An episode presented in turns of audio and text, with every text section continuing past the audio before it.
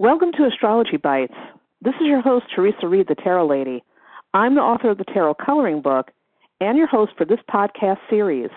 And if you're curious about astrology, you are definitely in the right place. This is episode five of Astrology Bites. And with each episode of Astrology Bites, you get a bite sized astrology lesson that's 15 minutes or less. It's super short and sweet. My goal is to make astrology feel simple, clear, fun, and totally applicable to your everyday life. So, that being said, it's time to get into today's episode. Today, I'm talking about sun moon combos, and I'm bringing on a very special guest. My guest is Jason Fleming. Jason Fleming is a professional counseling astrologer with a broad and all inclusive approach. In addition to the astrology, Jason draws from over 15 years of experience in the fields of human resources, corporate recruiting, employee development, and personality assessment. Jason's primary focus is partnering individuals and couples to identify potentials for personal growth and development. And you can find Jason at his blog, which is sagmind.wordpress.com. Welcome, Jason. Hey, how are you? Thank you for having me on. Thank you. I'm so excited to talk to you today. I've been such a fan of your work for a long time. Well, thank you for that. I really appreciate that. It means yeah. a lot. Well, your work I think is really unique, and you know it's interesting. When I first discovered astrology, my introduction was a book called How to Astro-Analyze Yourself by Ilya Chambertin. And in that book, the author wrote extensively on sun moon combos. And you know, you really rarely see that anymore. And what really caught my eye about your work was your all your work around the sun moon combos. Um, and it's really quite prolific. So, could you tell me how you got started into astrology? Because I'm always fascinated with people's backgrounds. Oh, well, um, I started studying when I was in college actually. And then I thought that it was just going to be something that maybe I was going to dabble in and use for my own personal development. And I got out of school, you know, got a real job, quote unquote. And then um, somewhere along the line, I started to realize that I could help people by using astrology. So I got took it a little bit more seriously. I reached out to some people and ended up taking some classes and then ended up going to an astrology conference. Uh, then started a professional practice in 2009. Uh, I mean, that that's the abbreviated version, but right. uh, basically, uh, I just it, it, was something that wouldn't leave me alone, so to speak. you know, because several times I just tried to push it to the side, so to speak, and say, well, you know, this isn't gonna be, you know, like a your real job, you know, quote unquote. But uh, it ended up developing into something that I could not let go now of if I tried. right. You know, so, it's so funny that you say that because I know when I started my career too, you know, so many people didn't think it was a real job. And even I thought, well, how could this be a real job? But it really is a lot of work. And I think astrology is so, it's a very challenging, it's, it's much more challenging, I think, than people think it is. Mm-hmm. And mm-hmm. especially because people, they see the pop culture with the, um, the sun signs and they don't know it's more than that. So that leads into the question, you know, can you tell my audience why it's more than the sun sign and why sun and moon combinations are so important in an astrology chart? Sure. Uh, well, it's more than the sun sign because we have an entire birth chart. So not only do we, you know, the sun sign is the sign that everybody is familiar with, but our chart is comprised of several different planetary placements. So, and you have to look at that in order to get a picture of the entire person. But the moon is so important uh, because that suggests what our emotional needs would be, which is a, a you know a, a, great part of our makeup, uh, and it, and it's also something that's very basic in terms of outside of the sun sign, finding your moon sign isn't that hard. So I think it's an excellent starting point for people who are trying to get into an astro- into astrology and learn more than their sun sign. I mean, usually the three, your astrological signature, the three things, your sun, moon, and rising sign, are the the first things that people learn about before they get into the entire chart. Right. But I think people, a lot of people overlook the moon sign, um, and and it could be a, a, you know a Western thing because you know in, in Vedic astrology um, and other astrology, the moon is actually more significant than the sun because we live in a solar society. I think in the in the in the Western part of the world. Uh, you know, whereas uh, the emotional needs, uh, your relationship to women, home, um, what makes you comfortable, and those kind of things is represented by your moon seem to take a backseat to competition and you know putting yourself out there, so to speak, uh, being in the spotlight, et cetera, which would be would gravitate toward being more uh, sun territory. Right. That makes so much sense. I never thought about it that way.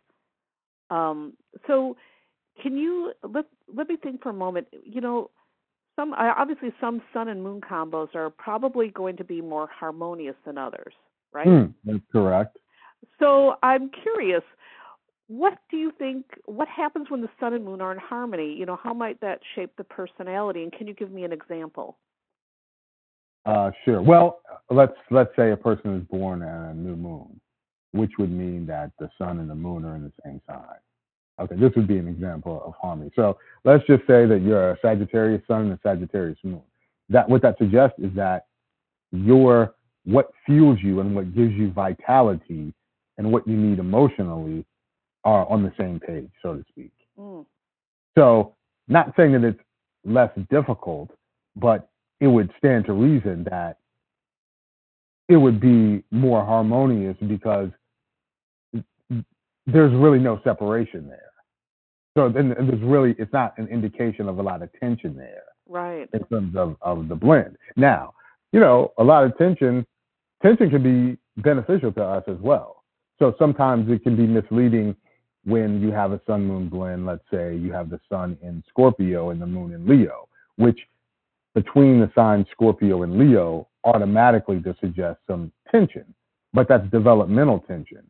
So if you're, you might have a more difficult time harmonizing the type of fuel that you need to feel alive and what you need to do to fulfill yourself emotionally. That might be more difficult, but in the end, it could also be more beneficial to you having confronted that. But that's what's called a square relationship. It's a 90 degree relationship, which suggests tension between sides. Right on. So, how could somebody, let's say, if they have a challenging moon sun moon combo, what would you advise them on how to like really integrate that? Um, well, number one, I think that the the basic premise is to honor honor both parts of ourselves. We can't. Mm. Uh, sometimes we have a tendency to uh, and, and, it could be about whatever's easy, easiest to exclude one in favor of the other rather than make move, room for both of them to breathe in our lives. So you have to honor both of them. That's the basic premise of everything.